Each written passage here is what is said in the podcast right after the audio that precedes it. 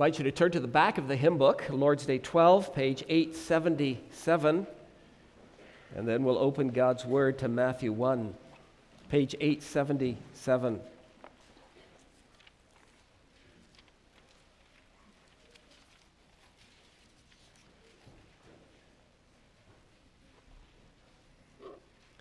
Lord's Day 12, the left column. Why is he called Christ, meaning anointed? Because he has been ordained by God the Father and has been anointed with the Holy Spirit to be our chief prophet and teacher, who fully reveals to us the secret counsel and will of God concerning our deliverance, our only high priest, who has delivered us by the one sacrifice of his body and who continually intercedes for us before the Father and our eternal King, who governs us by his word and spirit, and who guards us and keeps us in the deliverance he has won for us. But why are you called a Christian? Because by faith I am a member of Christ, and so I share in his anointing. I am anointed to confess his name, to present myself to him as a living sacrifice of thanks to strive with a free conscience against sin and the devil in this life, and afterward to reign with Christ over all creation for eternity. Now, please turn in your Bibles to Matthew chapter 1. Same reading as last week. Draw your attention to the first verse very the opening words of the New Testament.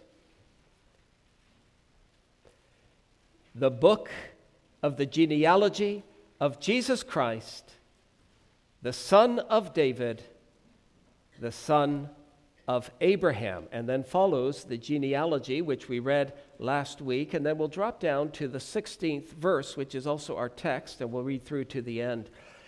And Jacob begot Joseph, the husband of Mary, of whom was born Jesus, who is called Christ. So all the generations from Abraham to David are 14 generations. From David until the captivity in Babylon are 14 generations. And from the captivity in Babylon until the Christ are 14 generations. Now, the birth of Jesus Christ was as follows.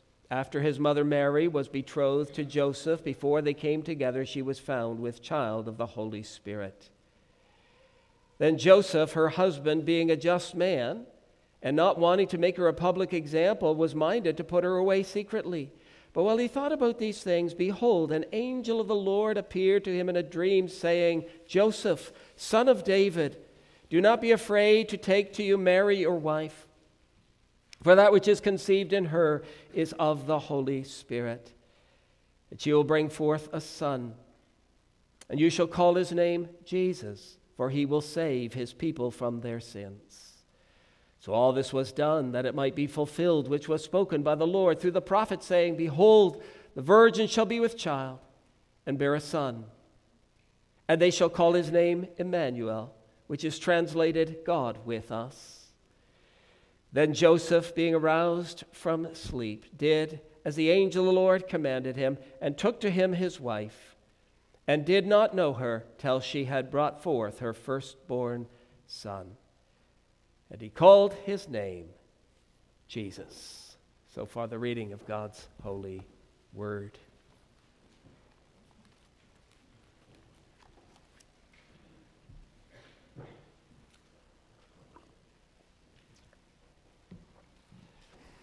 When Jesus began his public ministry, there were many people who misunderstood his true identity.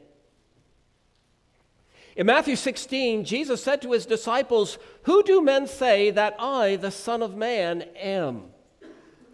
The disciples responded, Some say John the Baptist, some Elijah, and others Jeremiah or one of the prophets. There was, you see, much speculation among the multitudes with respect to his identity. Some thought he was a wonderful healer. Others thought he was mad. Some thought he was a brilliant teacher. Others thought he was demon possessed. Some thought that he had come in the name of the Lord, while others conclude that he was mentally unstable. Today, if you were to interview people on the street and ask them, Who is Jesus? I suspect you would get a, a wide variety of responses. Some would tell you that he was a good man with good values and a fine example for the human race. He demonstrated the qualities of love, compassion, and care for his fellow man. He was a kind person with a soft heart who cared for the weak and oppressed. If he lived today, he would undoubtedly support the NDP. Others would perhaps compare Jesus to David Koresh or Jim Jones, a cult leader with a magnetic personality who drew people to himself, a man with charm who hypnotized his disciples. Then there are yet others who would honestly say, I have no idea who he is. I mean, his name is used as a curse word. It's used when things go wrong and when people are angry, but for the rest, I really have no idea. If you interviewed some Jehovah's Witnesses, they would likely tell you that Jesus was the Son of God, not God Himself. He was a great prophet, but he was not equal with God the Father. He was the first creation of God and did not exist from eternity. And then, if you interviewed a knowledgeable Mormon, he might tell you that Jesus is Satan's brother, and that ever since Jesus was chosen as a Savior, there has been hostility between them. Jesus and his brother have been at odds ever since. A Mormon may also tell you that Jesus was a polygamist and that there are some serious sins for which the cleansing blood of Christ does not operate. I'm sure, congregation, that if you interviewed people at random, many of the responses would be rather bizarre. So, getting back to Peter. How did he answer that question? Some say John the Baptist, some Elijah, and others Jeremiah or one of the prophets. Jesus said to them, But who do you say that I am? Peter responded, You are the Christ, the Son of the living God. You are the long awaited anointed one, the Messiah. Peter's response is precisely what we find in the opening words of Matthew 1. The first words that we read in the New Testament are these the book of the genealogy of Jesus Christ. And then when you move down to verse 16, you find these words And Jacob begot Joseph, the husband of Mary, of whom was born Jesus, who is called Christ. In connection with Lord's Day 12 of the Heidelberg Catechism, I want us to ponder this title, Christ. Why is he called Christ? I want to begin just briefly by impressing upon you the importance of this title. Point number one a significant title. In Christian circles, we are so accustomed to speaking of Jesus Christ or Christ Jesus that we subconsciously assume that the two names belong together. We tend to use the word Christ as his last name. In Jewish circles, however, that was certainly not the case. The scribes and Pharisees at the time of our Lord would have referred to him as Jesus of Nazareth, or Jesus the son of Joseph, or Jesus the son of the carpenter, but they certainly would not refer to him as Jesus the Christ. That's why Peter's confession in Matthew 16 was so unique. You are the Christ. The words Jesus Christ are a combination of a proper name and a title. Jesus was the proper name that Mary and Joseph had to give him, and that was the name that he was known by in the community. No one took offense to the name Jesus, for that was a relatively common name taken from the Old Testament Joshua. The word Christ, on the other hand, is not really a name, but a title. It is a title that is loaded with theological significance. If I say to you, President Joe Biden, Joe is his proper name, President is his title. If I say to you, Premier Doug Ford, Doug is his proper name, Premier is his title. That is how we should understand the words Jesus Christ.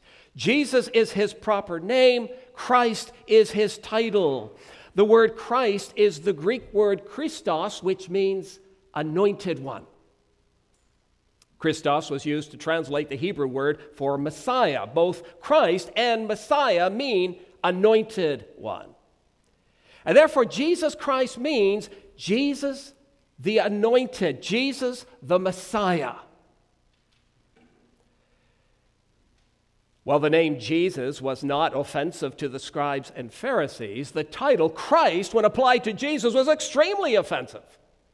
For it implied that he was the fulfillment of the scriptures, the fulfillment of the prophetic predictions. The scribes and Pharisees were not prepared to accept that. But, congregation, this is how the New Testament begins Matthew 1, the book of the genealogy of Jesus Christ. He is the Messiah.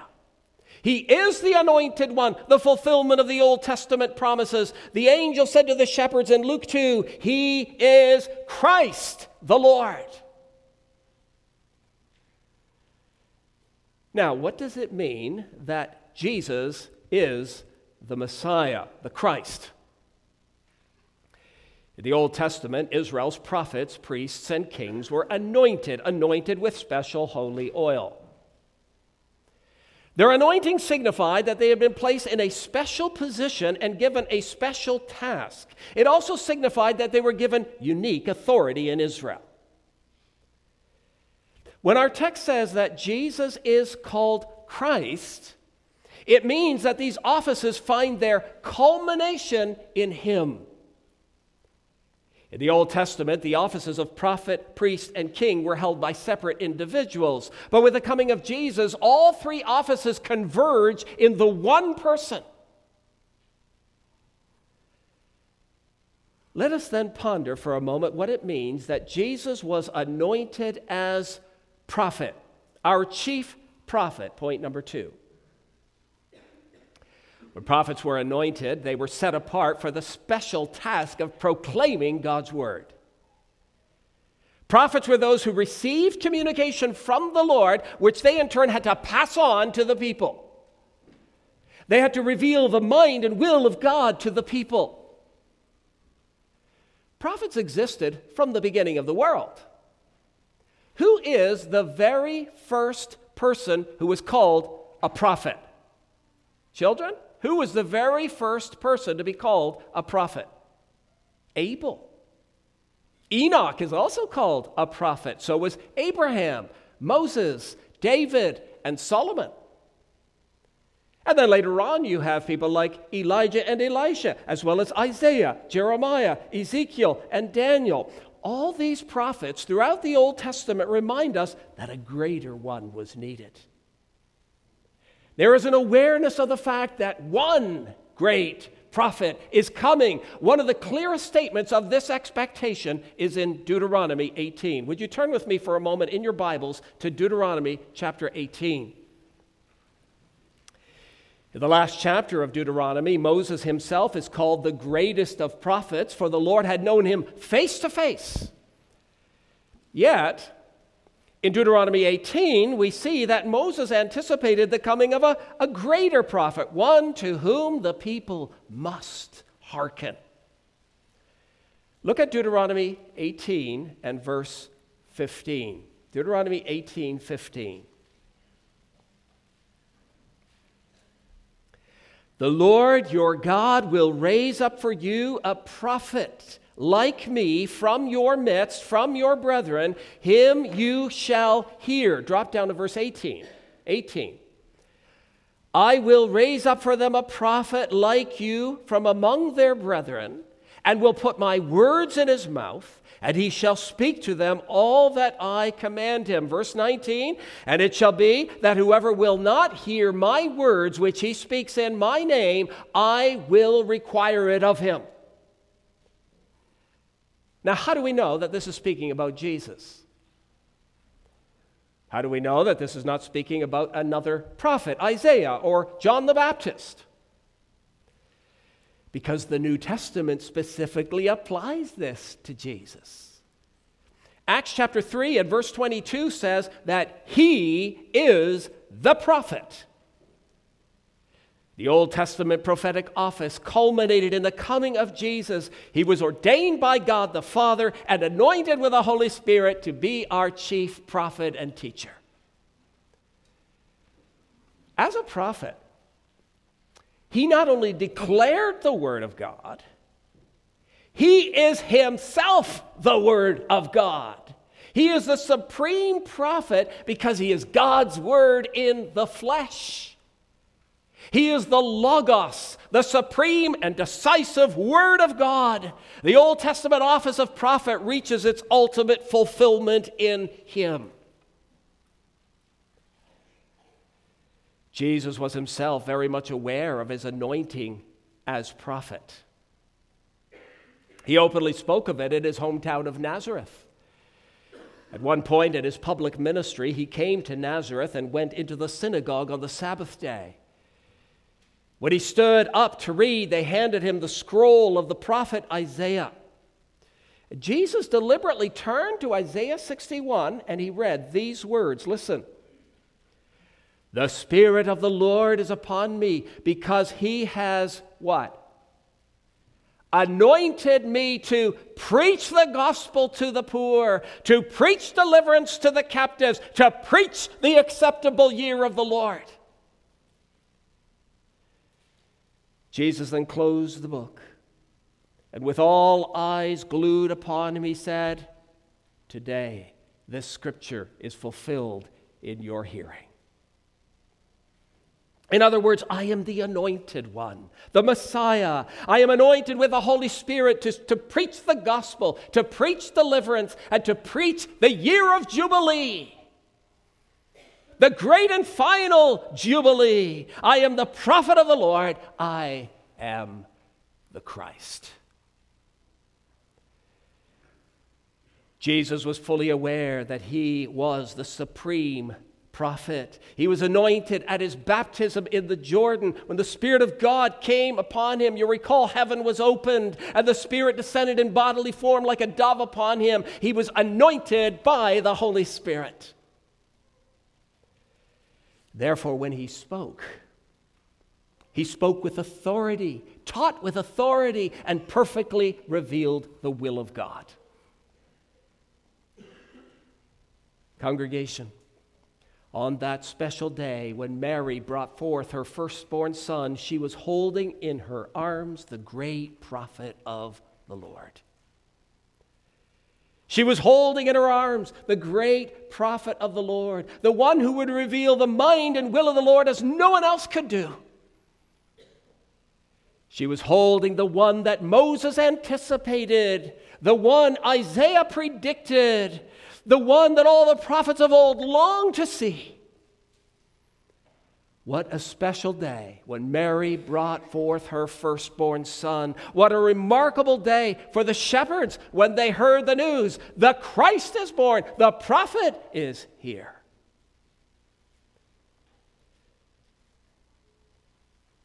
But now, what does this mean for us today? What does it mean for you? It means that we must hear and obey the words which our chief prophet has spoken. As Moses said, Him you shall hear. You must listen to him.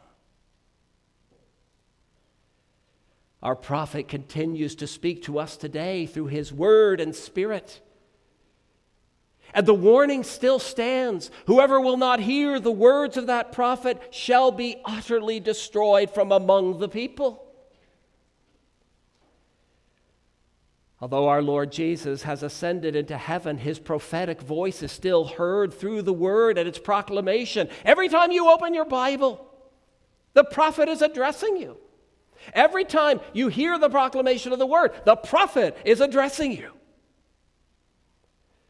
Every time you hear the call to repentance, every time the word touches a nerve, Every time the Word of God calls for a change in your conduct, and every time you hear the message of grace and forgiveness, the prophet is addressing you. Moses said, Him, Him you shall hear. Christ, our chief prophet. But then, thirdly, the significant title, Christ, not only calls our attention to the office of prophet, but also to the fact that Jesus was anointed as the great high priest, our only high priest. In the Old Testament, when priests were anointed, they were set apart for the special task of representing the people before God.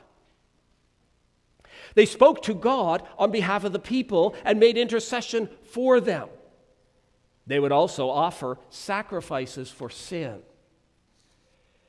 A prophet was a mediator in that he spoke to the people for God. He spoke to the people for God. A priest was a mediator in that he spoke to God for the people. All the priests throughout the Old Testament pointed to a greater priest who was needed. They served as a reminder that a great high priest was coming. In Psalm 110, verse 4, which we sang a moment ago, there is a clear statement predicting the priesthood of the coming Redeemer. David said, The Lord has sworn and will not relent. You are a priest forever according to the order of Melchizedek, referring to Jesus. When we read the New Testament epistle to the Hebrews, we see how the office of priest reaches its ultimate fulfillment in Christ. Turn now, please, in your Bibles to Hebrews 7. Hebrews 7. First of all, the work of Christ was to what? To offer himself as a sacrifice for sin. He's the priest, but he's also the sacrifice. He offered a sacrifice of everlasting value once for all time. Jesus offered the supreme sacrifice, and he is the supreme sacrifice. He comes into the most holy place with his own blood. Look to Hebrews 7 and down to verse 26. For such a high priest was fitting for us, or such a high priest meets our need, who is holy, harmless, undefiled, separate from sinners, and has become higher than the heavens, who does not need daily, as those high priests, to offer up sacrifices, first for his own sins, and then for the people's, for this he did once for all when he offered up himself. Our great high priest is at the same time the sacrificial lamb. The sacrifices that the priests of Israel offered were inadequate. They taught the way of salvation through the death of an innocent victim, but their blood could not take away sins. The prophet Micah said, With what shall I come before the Lord and bow myself before the high God? Shall I come to before him with burnt offerings, with calves a year old? Will the Lord be pleased with thousands of rams, 10,000 rivers of oil? The answer is no, no. The blood of bulls and goats could not take away sins. All the sacrifices and ceremonies of the Old Covenant pointed to the priestly office of the Messiah. When he offered himself, all the flowing of blood ceased. In the Old Covenant, the fire of the great altar of sacrifice never went out, and the blood never stopped flowing. In the Jewish temple, the work of the priest was never done. But when Jesus, the great high priest, offered himself, when he gave his body as a sacrifice for sin, all that was symbolized in the Old Testament was complete. He entered the most holy place once for all, having obtained eternal redemption. Now, congregation, I find it rather interesting that in Luke 2, the shepherds who heard the announcement of the birth of Christ, the Messiah, were possibly at that very moment caring for sheep that were destined for the temple sacrifices. The fact that the shepherds were so close to Jerusalem has led scholars, some scholars to believe that those sheep would be used for sacrifices. There was a rabbinic rule which stipulated that animals found between Jerusalem and a place near Bethlehem were presumed to be for sacrifices in the temple. Now, if this was the case, if those shepherds were caring for sheep that someday would be used as sacrifices in the temple, then what a remarkable announcement it was. The shepherds were first to know about the Lamb of God. This child would be offered as the true, final, spotless Lamb. Through this child, the Christ, Sheep for the temple sacrifices would no longer be needed. Of course, the shepherds were not yet fully aware of all these things, but in the course of time, it was revealed that the great high priest, Jesus the Christ, would offer himself as the supreme sacrifice, the great high priest offering the perfect lamb for the sins of his people.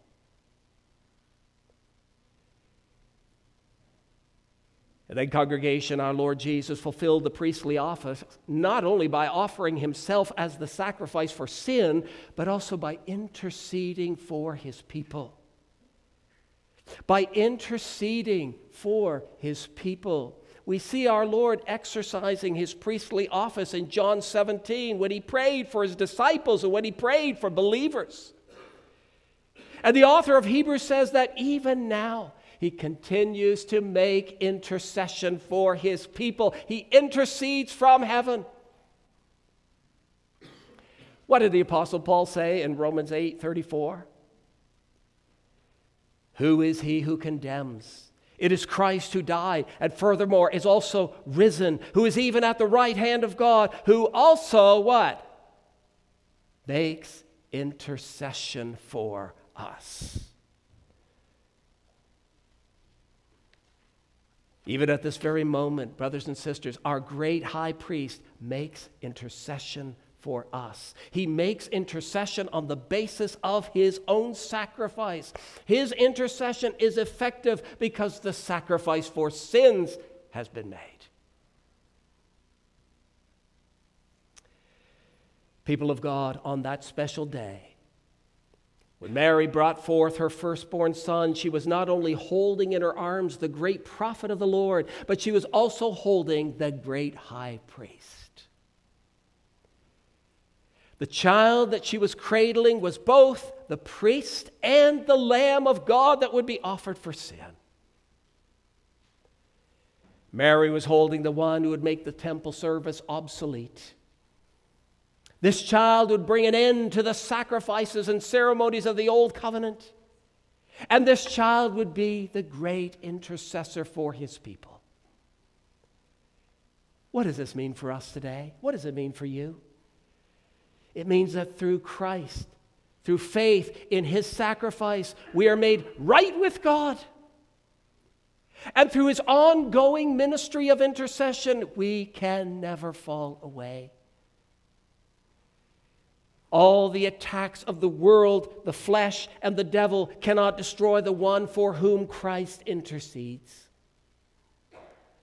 As Jesus said to Peter, Simon, Simon, indeed, Satan has asked for you that he may sift you as wheat, but I have prayed for you that your faith should not fail.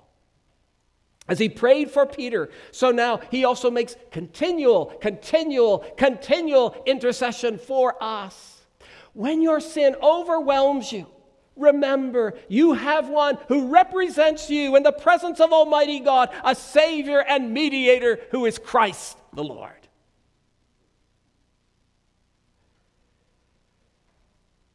And then, fourthly, the significant title Christ not only calls our attention to the fact that Jesus was anointed as the chief prophet and the only high priest, but also the eternal king.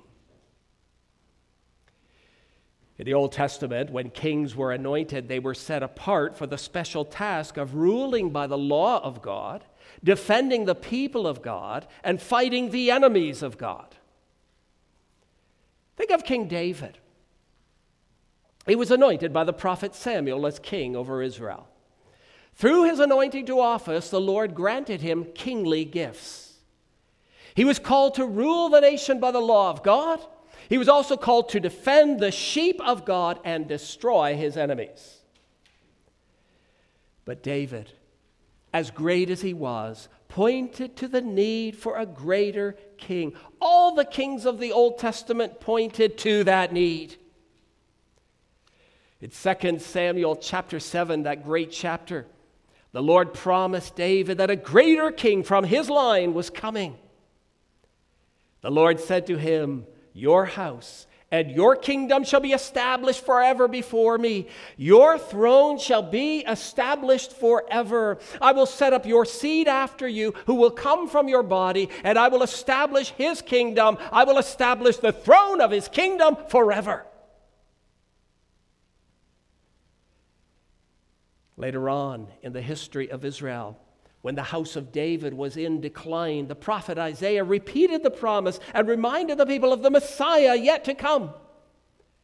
Speaking of the messianic king, Isaiah said, The government will be upon his shoulder, and his name will be called Wonderful Counselor, Mighty God, Everlasting Father, Prince of Peace. Of the increase of his government and peace, there will be no end upon the throne of David and over his kingdom. Similarly, the prophet Micah spoke of the coming king when he said, But you, Bethlehem, Ephrathah, though you are little among the thousands of Judah, yet out of you shall come forth to me the one to be ruler in Israel. Congregation, the Old Testament office of king and the promises of an eternal king on the throne of David reach their ultimate fulfillment in Jesus. The genealogy of Matthew 1 is given with the express intent of establishing Jesus' royal lineage. Matthew's intent is to show that Jesus is indeed the Son of David. Verse 1 the book of the genealogy of Jesus Christ, the Son of David. Verse 16 of Matthew 1 And Jacob begot Joseph, the husband of Mary, of whom was born Jesus, who is called Christ. People of God on that special day when Mary brought forth her firstborn son, she was not only holding in her arms the great prophet and the great high priest, but she was also holding the eternal king. This child was the son of David. Prior to his birth, the angel Gabriel appeared to Mary in Nazareth and said to her, You will conceive in your womb and bring forth a son. He will be great and will be called the Son of the Highest. And the Lord God will give him the throne of his father David, and he will reign over the house of Jacob forever, and of his kingdom there will be no end. Jesus is the Son of David, the promised King who reigns forever. Tragically, the Jews failed to acknowledge him as their king. In Matthew 2, wise men from the east came to Jerusalem saying, Where is he who has been born king of the Jews?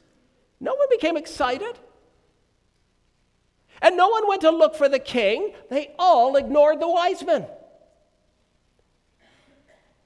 And later on, 30 years later, the people of Jerusalem said to each other, We will not have this man to reign over us. But, children, when Jesus was crucified, do you remember the inscription that was put over his head? This is Jesus, the King of the Jews. This is Jesus, the King of the Jews. Pilate had it written in Hebrew, Greek, and Latin. The Jews objected to the title, but Pilate said, What I have written, I have written. Now, what does this mean for you today? It means that Jesus the Christ is now seated upon the throne of David, and from his throne in heaven, he is ruling the church and the universe. We have a righteous king who cares for his people and protects us from all harm and danger. We have a king who guards and keeps us so that we are shielded from all spiritual enemies.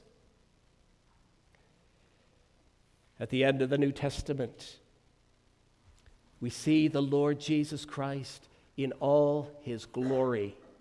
He's seated upon the throne. His enemies are made subject to him, and he has on his robe and on his thigh a name written. What is it? King of kings and Lord of lords. The tiny infant that Mary laid in a manger, that little helpless child is now King of kings and Lord of lords. Right now, the world is still filled with much evil and rebellion. But Scripture says that the Son of David is coming again, and all his enemies will be placed under his feet. He is the lamb who was slain, but he's also the lion of Judah. And when he comes, he will come in his royal majesty. Dear friends, what do you think of Jesus? What do you think of Jesus? Do you believe with Peter that he is the Christ, Son of the living God? If you're hearing the word of the chief prophet, if you're trusting the perfect sacrifice offered by the great high priest, if you're submitting to his authority as the eternal king, then the words of the angel to the shepherds are for you. Do not be afraid. Do not be afraid. You don't have to fear the glory of God. You don't have to fear His holiness and majesty. You don't have to be terrified by His awesome presence. You don't have to cower before His righteousness. Through the Anointed One, the Christ, God and sinners are reconciled. Consider, congregation, the great love of Jesus demonstrated in the incarnation. He who was the chief prophet was laid in a feeding trough. He who was the great high priest was a nobody. He who was the eternal king had no palace, no crown, no throne, and no recognition in Israel. He who was prophet, priest, and king had no honor, no fame, no royal welcome, no special place in the land. He was willing to be humiliated and brought low for your sake. For your sake, so that you, through him, may be saved, so that you may hear those words do not be afraid. And now he calls each and every one of you to live as prophets, priests, and kings in this world. Why are you called a Christian? Because by faith you are a member of Christ, and so you share in his anointing. You are ordained by the same Father and anointed by the same Spirit to fulfill in a lesser way the same offices. As prophets, you are anointed with a spirit to confess his name. As priests, you are anointed to present yourself to Him as a living sacrifice of thanks. As kings, you are anointed with a spirit to strive against sin and the devil, and afterward to reign with Christ for eternity. The supreme prophet, priest, and king calls each one of you to serve him as prophets, priests, and kings. You are to give yourself to him who gave his all for you. Are you doing that? Are you doing that?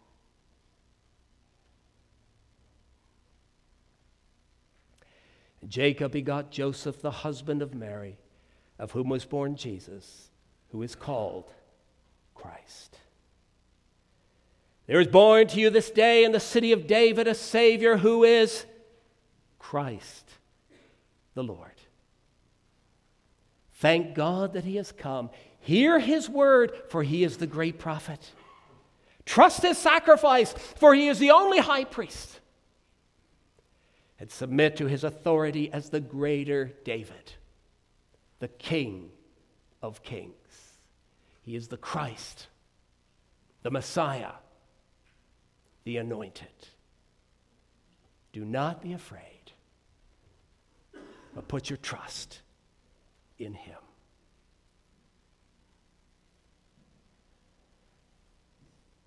Let us pray.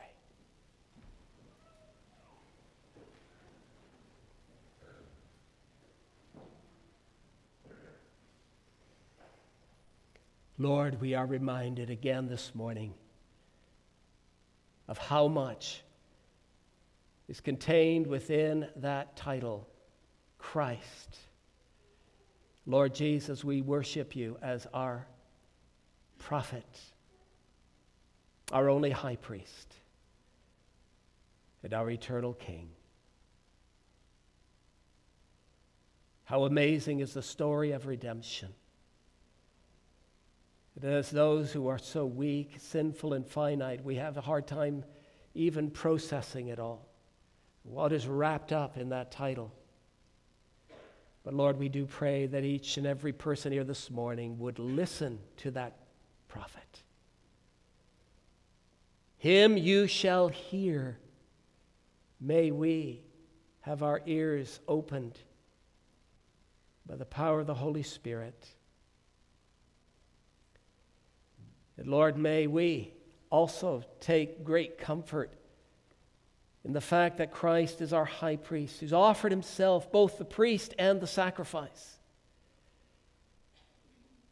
That even now, as high priest, he continues to make intercession for us. And may we be comforted by the fact that Christ is our eternal King. The day is coming when his glory will be revealed, the King of Kings and the Lord of Lords. So receive our praises, Lord, as we conclude this service.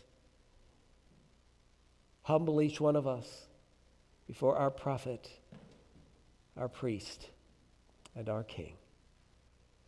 And use us, Lord, as prophets, priests, and kings as we share in his anointing, that we may proclaim his name that we may offer ourselves as sacrifice of thanksgiving,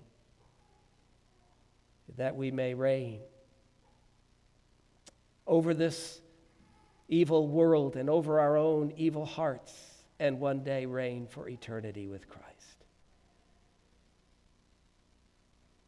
Receive our praise and our thanksgiving in His name.